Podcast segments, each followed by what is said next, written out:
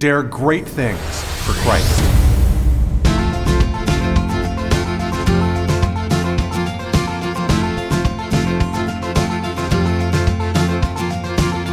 Christ calls us to dare great things. In the marketplace, as well as in the mission field, there has never been a time like the present for the spirit of the Catholic entrepreneur. Now is the time for men and women of great courage and great vision to engage our church and our culture. Now is the time to dare great things. And here is your host as we dare great things, Father Nathan Cromly, the president and founder of the St. John Institute. Anyone who's ever had to manage any kind of organization, from a business to a family, knows that patience is called for. But how do we build it up? How do we grow in our patience? How do we know when impatience actually could be a good thing? Pope St. Gregory the Great gives us wonderful insights in his 10th admonition on the third book of his Rule of Shepherds, written for pastors of the church but applicable for business leaders and family leaders alike. Okay, everybody, we're going to continue to go deep here into the wisdom of the saints when it comes to managing people. You are all managers uh, at different levels in your companies. You've come here to the St. John Leadership Institute to learn how to deepen your skills and your positions as managers.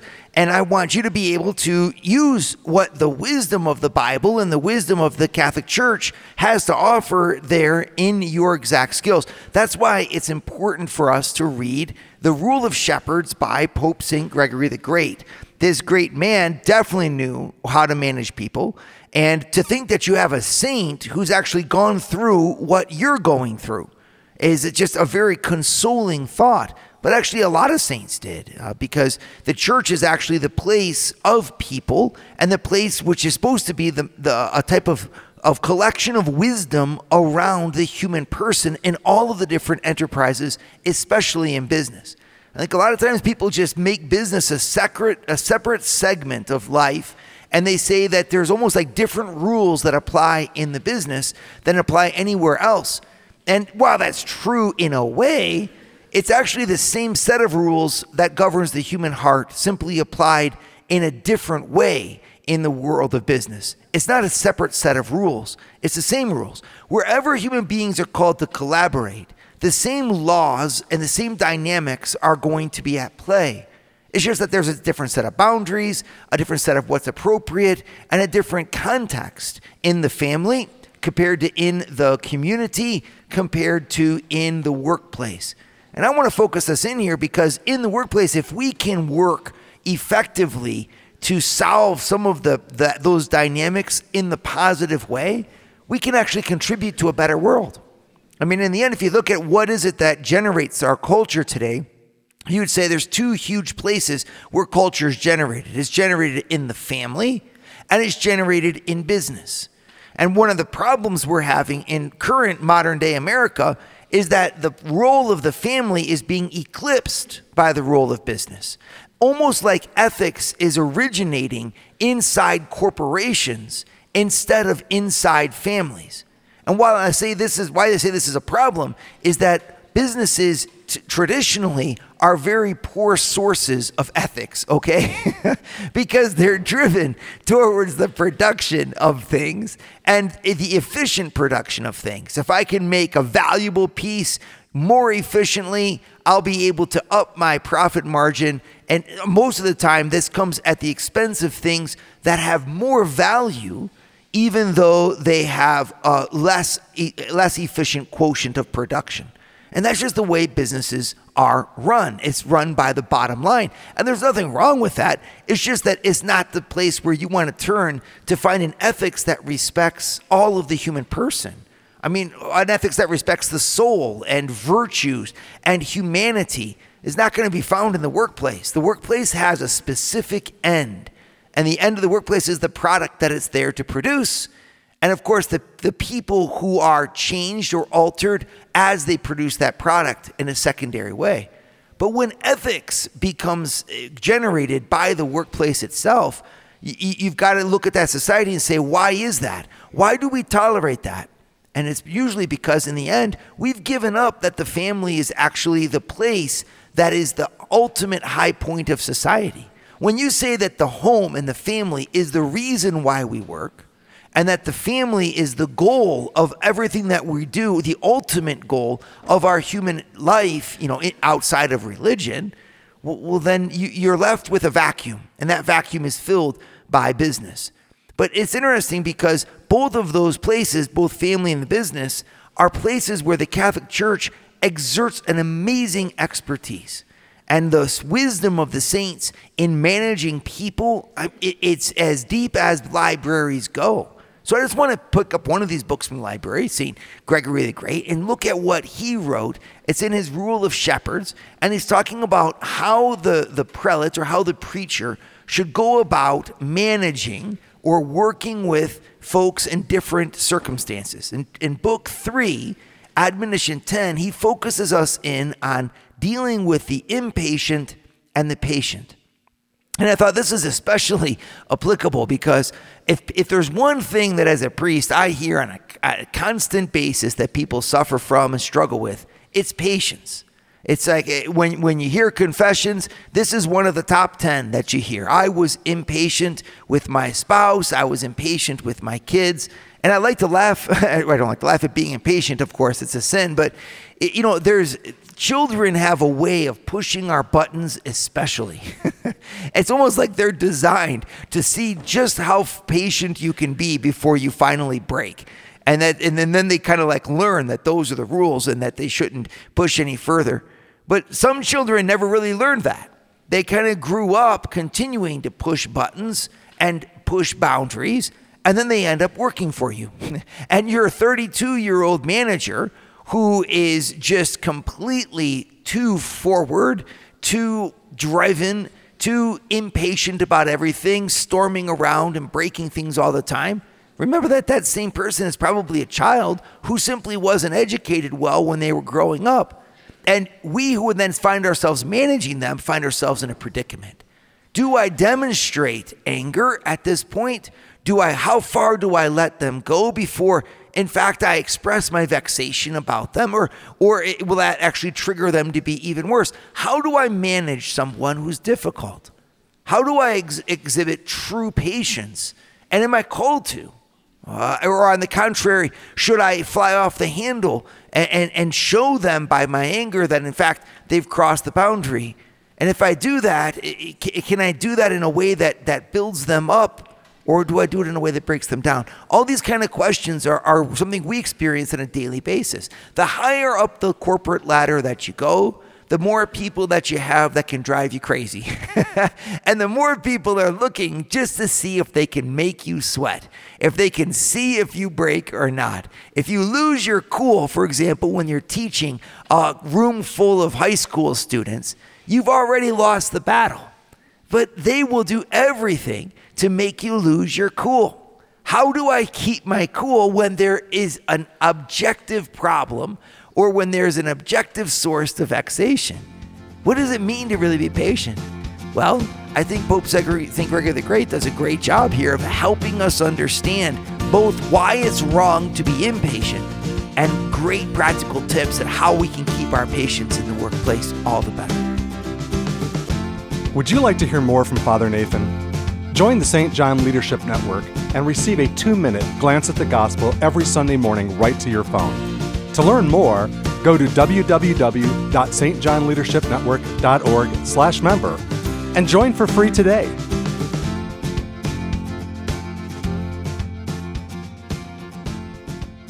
So, the topic here that Pope St. Gregory the Great, Great is ta- tackling in Book 3 of his Rule of Shepherds is the topic of how do you admonish the patient and the impatient? How do you work with people by being patient yourself, and how do you help other people to be more patient? Well, the word patience actually, remember, comes from the Latin word patio, which means suffering. So a patience is actually your ability to endure an evil and uh, it's not necessarily a moral evil. It could be a source of suffering in any of its many shapes and manifestations. But how long can I endure something that is a pain? That is the measure of my patience. So you have a, a, situation right away which becomes obvious. And that is that if I'm the one who needs to exhibit patience, I have to exhibit patience because someone else is causing a problem, right? And causing a problem to me that directly affects me. Well, so you can see right away that, goodness, if you're in the workplace environment and someone's causing a problem that's vexing another, it belongs to the manager, of course, as soon as it comes to their attention, to remedy that issue, to, to step in because you have to defend the environment from toxicity. And so that's an easy enough thing. But what when what, what when it's someone who's working for you and you're the manager and they're bothering you directly? It's more delicate, isn't it? Because on the one hand, you want to build them up so that they give the very best of themselves. And on the other hand, if you let it go too long, it's going to drive you crazy. So here, Pope St. Gregory the Great gives us some wonderful admonition. He says, number one, remember that if you just lack patience altogether, you're probably also going to lack charity and all virtue. So the very first thing to look at in ourselves is, am I someone who's just flying off the handle haphazardly? Do I lose my temper and my cool on a regular basis? We could say, oh, I do and I need to. And usually we'll justify that, right? We'll say, I need to because my people need to be inspired, or because otherwise there's no other way to motivate these people. I need to kick things around every once in a while. I remember one time I was working as a garbage man, believe it or not. I had the, the pleasure of being a garbage man in small town Ohio. And we, the, the manager who was running the, the shift demonstrated anger at the, the various people around me because my truck had stopped, of course, without my permission. I was just riding on the back of it, but they had stopped and gotten a milkshake while on the clock, and they were spied by the manager. Who became so furiously angry that he kicked the wheel of the truck, you know, the, the, the tire of the truck, and he remember slamming the door uh, um, so to as he yelled at the driver to get back to work. And you could say, oh my goodness, I still remember the anger of that moment. And it worked its desired effect. The men talked about it. I mean, we would never stop there again. Did you see how angry he was? Oh my goodness, right? And so we can say, ah, that was very effective. And that's exactly what we need to demonstrate little tolerance for error, little tolerance for people who do things wrong. And the angrier that I become, well, in a sense, you know, the more motivated my people will become. The only problem is it actually doesn't work. As you know, there might be a time and a place for it, and maybe that time there in, in small town Ohio, getting the, the slam the door slammed on us was effective for a certain degree. If that was a consistent manner of behavior, two things would happen. On the one hand, the people would find other ways to wreak havoc against the manager because they wouldn't respect the manager or the company and they'd find other ways to actually profit at the company's expense. Just they'd be more sly about it. And we all know that fear is a terrible motivating force when it comes to creative energy. It might be terrific at motivating folks to, to you know, manipulate them from the outside, but it doesn't inspire anything on the inside. And so if I lose my patience, I'll be you know working with fear as my number one technique and it'll have as the result demotivized, unmotivated people who on the in the end seek my harm or seek their own advantage because they have no respect or desire to see the company advance. And the second thing that'll happen is that they'll imitate me. We'll institute a culture from the top down of impatience and intolerance that quickly breeds toxicity, as you know, and it corrodes the environment. Your turnover is going to go up, your employee complaints are going to go up, and your general workplace environment is going to go down. So we don't want that. Pope St. Gregory the Great then goes on to say, you know what? What else happens? Impatience is a sign of arrogance. Now, this is something, a, a link you might not think about, but he actually says, no, because when you're impatient, you uh, you endeavor to demonstrate what you know, what you can do, and not let that be go unnoticed by anybody. So actually, in your desire to manifest the truth or manifest what you know, you actually demonstrate a type of arrogance over the environment. Everyone has to see here and now that I'm right. Everyone has to see here and now what I can do. And I will not suffer the slightest slight or the slightest or the smallest flaw in anyone around me. Oh, everything has to be perfect and you have to see it. There's an arrogance that issues forth that happens from us. And the second thing that happens is that we no longer teach our people. You can imagine, I mean, how powerful the workplace environment would be if everyone in the workplace taught one another correctly. That is, showed and helped the person to grow in their positions. Well, to do that, I have to be patient. I have to put up with the fact that the person I'm trying to teach actually doesn't know. And instead of just jumping on that and saying, well, I know and you don't know, and I need to show you, we patiently work to develop the skills of those around us. And just like, as you know very well, that's going to generate a team spirit that's going to conquer any mountains that come our way. It's just so important to see this in ourselves.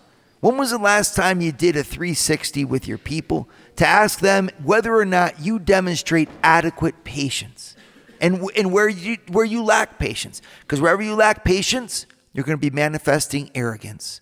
You're going to be crushing down opportunities to teach. You're going to be instilling fear and you're going to be helping other people to do the exact same thing. The culture stops from starts from top down. As mom or dad are in the house, so will the kids be, and it's the same at the workplace. Let's be patient because when we are patient, then Gregory the Great says instruction grows and the ability to teach is expanded and our people can live in greater and deeper health. Would you like to start your Thursday mornings with a scriptural leadership lesson? Join the St. John Leadership Network, where Father Nathan hosts a 30-minute call at 6:30 a.m. in all four U.S. time zones. To learn more, go to www.stjohnleadershipnetwork.org slash member and join for free today. So we see how bad impatience can be in the workplace. But are we yet convinced of the value of actually being patient? And how do we do that? Well, it's amazing because what, what Gregory the Great does, he looks at the Bible and he says, and this is a statement that I think is just really an amazing one. He says, It is better to be patient than to capture cities. He quotes Proverbs here, 1632. Let me just quote Gregory the Great. He says, Let the impatient hear what is written. Better is the patient than the mighty, and he that rules his spirit than he that takes cities. Proverbs 16:32. For victory over cities is a less thing, because that which is subdued is on the outside. But a far greater thing is that which is conquered by patience, since the mind itself is by itself overcome and subjects itself to itself when patience compels it to bridle itself within. What an amazing image that is. I mean, he's actually quoting scripture to tell us that it is a greater thing to master your own mind than it is to win cities. This is such a contrary notion to what most of us have in mind when it comes to leadership. We want to extol the powerful, uh, this, the person who can do so many great things. And we don't necessarily look at the person who's self contained as being better, but therein we make an error. And why? Because it's one thing to be able to capture cities, but if you can't capture your own self, all of the victories that you can win on the outside will slip through your fingers. Is what we're really after in our world of work simply simple productivity? I mean, are we really working just like people in the world just for money and and for an edge? If so, then we'll say it doesn't matter who you are on the inside. What matters is how mighty you are on the outside, how many cities you can conquer. Yeah, but it, that's not why we're really working. I mean, that's an aspect of work. That's a point of work. I get that. But we who are followers of Christ need to work with Christ and under his grace and also for his glory. And that means that we're going to work differently. We're going to have the same end, but the way that we do it is going to have to be different, right? And, what's the way that we're supposed to work for Christ? We're supposed to work for Christ by using the workplace environment and using the productive activity we're involved in in order to shape and garner greater dignity and strength of character. We, in other words, look at our leadership roles as a blessing from Christ, an opportunity He's given us to deepen our skills, to sharpen our skills, and to become even better people on the inside. And that means that, yes, I need to produce things on the outside and I want to conquer many cities and demonstrate great business prowess. But in the end, the real reason I'm at that company is because it's an occasion that Christ has given me to become holier, closer to Him. And so all of the obstacles that come my way are actually opportunities in which I can grow in my virtues. And the first virtue, of course, is that of patience. And so, what is this virtue? Well, he, he puts it this way He says, The way that we're built is that our reason is supposed to possess our soul, and our soul is supposed to possess our body. So, in other words, I am built in a way linked together that my emotionality, my expressions, my the way that I spend my time, all the things that are linked to the body are actually driven by a deeper principle than themselves. If, if, if I'm just driven by my emotions, well, then when someone ticks me off, I yell at them. And when I get, when I feel, when there's an angry thing in front of me, I get angry. When there's a, a desirable thing in front of me, I desire. And if I'm not careful, if I just live like an animal, then the outer world ends up controlling me. If something is irritating, if something is funny, if something is desirable, I end up acting according to what is put in front of me kind of like pigs on the farm when you throw food in front of them and they all eat whether they're hungry or not, right? And that's exactly how we react. That's not human. A human being is supposed to be one that says, you know what? Yes, there are stimuli in front of me, but my soul, my choices, uh, uh of who I really am, that's going to, my character is going to determine what I'm going to do. So just because I'm being stimulated in my body in one way or the other doesn't dictate what I do. Actually, I'm free. And the source of that whole thing, the thing that holds me all together, is that the soul itself is driven by the principle of reason. What is right? What is good? What is the best way to act in the given situation? It seems so simple, but at the same time, it's kind of foreign in today's thinking and much to our chagrin, right? But we are not like those in the world. We have been taught by Christ, and we know this is true. I am a free individual, and how I choose to react in a situation comes from me, and I need to be able to demonstrate that self control. Gregory the Great, you can tell, has gone through a lot in his day because he goes on to describe that yes, you might demonstrate the self control of patience at the beginning, but be very careful because what can happen is a state of victimization that can be expressed after the provocation is over. So the person you're managing provokes you and you maintain your perfect calm. You sit there and smile, you don't say anything, you just deal with it patiently. And he goes his way or she goes his way. And then the real pain sets in. He says this for it usually comes to pass with the patient that at the time, indeed, when they suffer hardships or hear insults, they are smitten with no vexation, and so exhibit patience as to fail not to keep also innocence of heart. But when after a while they recall to memory the very same things that they have endured, they inflame themselves with a fire of vexation. They seek reasons for vengeance, and in retracting, turn into malice the meekness which they had in bearing. it's a very eloquent way of saying that in the end, we start to realize what we have endured and we turn to losing our patience by attacking them one way or the another. How many times this has happened? The employee who leaves slamming the door and you were patient as they chewed you out. But then, as soon as they're gone, you turn and send emails and tell everybody how much you've been grieved. And so by so doing, you actually have lost the merit that you bear that you that you won. I mean, on the one hand, like you, you had this wonderful opportunity where you listened, you were slow to condemn, you allowed things to happen because it was the quickest and best way to move the situation along to a happy conclusion. Sometimes patience is the hallmark of a true warrior. They think of the way that Napoleon was patient in battle with the timing, allowing certain victories by, to be won by his enemies as he waited for the perfect opportunity to finally seize the day. Or a prize fighter who wears out his opponent, right? In the ring, taking hit after hit after hit until finally, his opponent being tired, he makes his move to victory.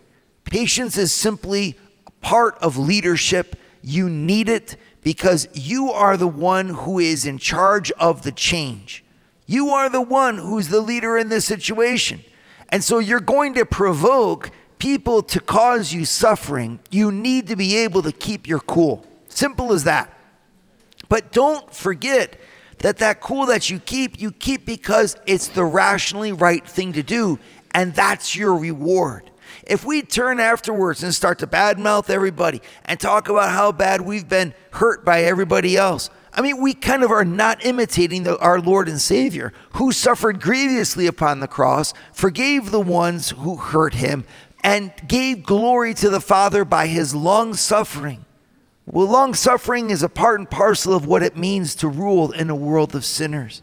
And when we can demonstrate that, we give witness to the world to a beautiful dignity that we miss today the dignity of a Christian soul, the dignity of reason, possessing a soul, driving a body, and making decisions that are for the best. Our world needs that witness. Our world needs patience, patience and its leaders. Dare great things for Christ. Share your feedback with Father Nathan send us an email at info at stjohninstitute.org.